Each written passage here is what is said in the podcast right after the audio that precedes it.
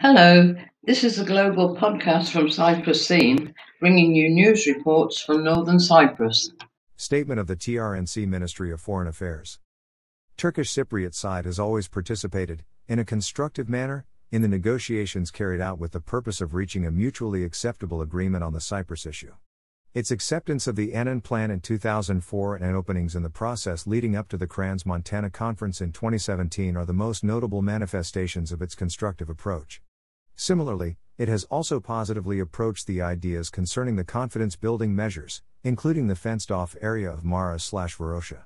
On the other hand, the Greek Cypriot side, whose sole aim is to perpetuate the comfort zone provided by the status quo, has adopted a rejectionist stance vis a vis the negotiations on Cyprus issue as well as the proposals for confidence building measures. With a view to achieving a win win outcome, the Turkish Republic of Northern Cyprus has been taking positive steps concerning the fenced off area of Maras, which has become the symbol of the status quo.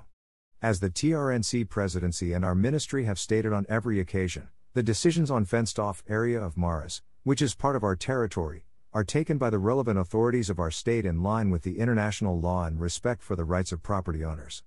In spite of the utmost significance we attach to the property rights, the statements by the officials of some countries as well as international and regional organizations backing the Greek Cypriot side's unfounded allegations are unfortunate. These statements are not only unfortunate but also obstruct a mutually acceptable and sustainable agreement to be reached on the island of Cyprus that will pave the way to restore stability in the eastern Mediterranean.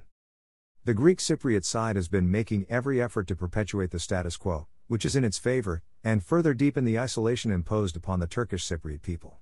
The support given by the officials of certain countries as well as international and regional organizations to the federal settlement model, which has repeatedly failed, serves nothing but the continuation of the status quo on the island.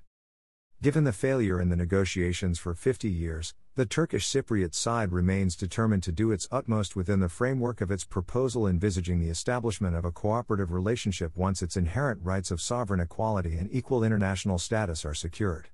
The Turkish Cypriot side believes that this proposal is the only settlement paradigm reflecting the realities on the island, which could render a settlement possible, and that a settlement to be reached within the framework of this proposal would also restore the stability in our region. We are at a point of no return. The sooner this fact is acknowledged and absorbed, the sooner the circumstances conducive to a win win outcome will emerge. Source TRNC Public Information Office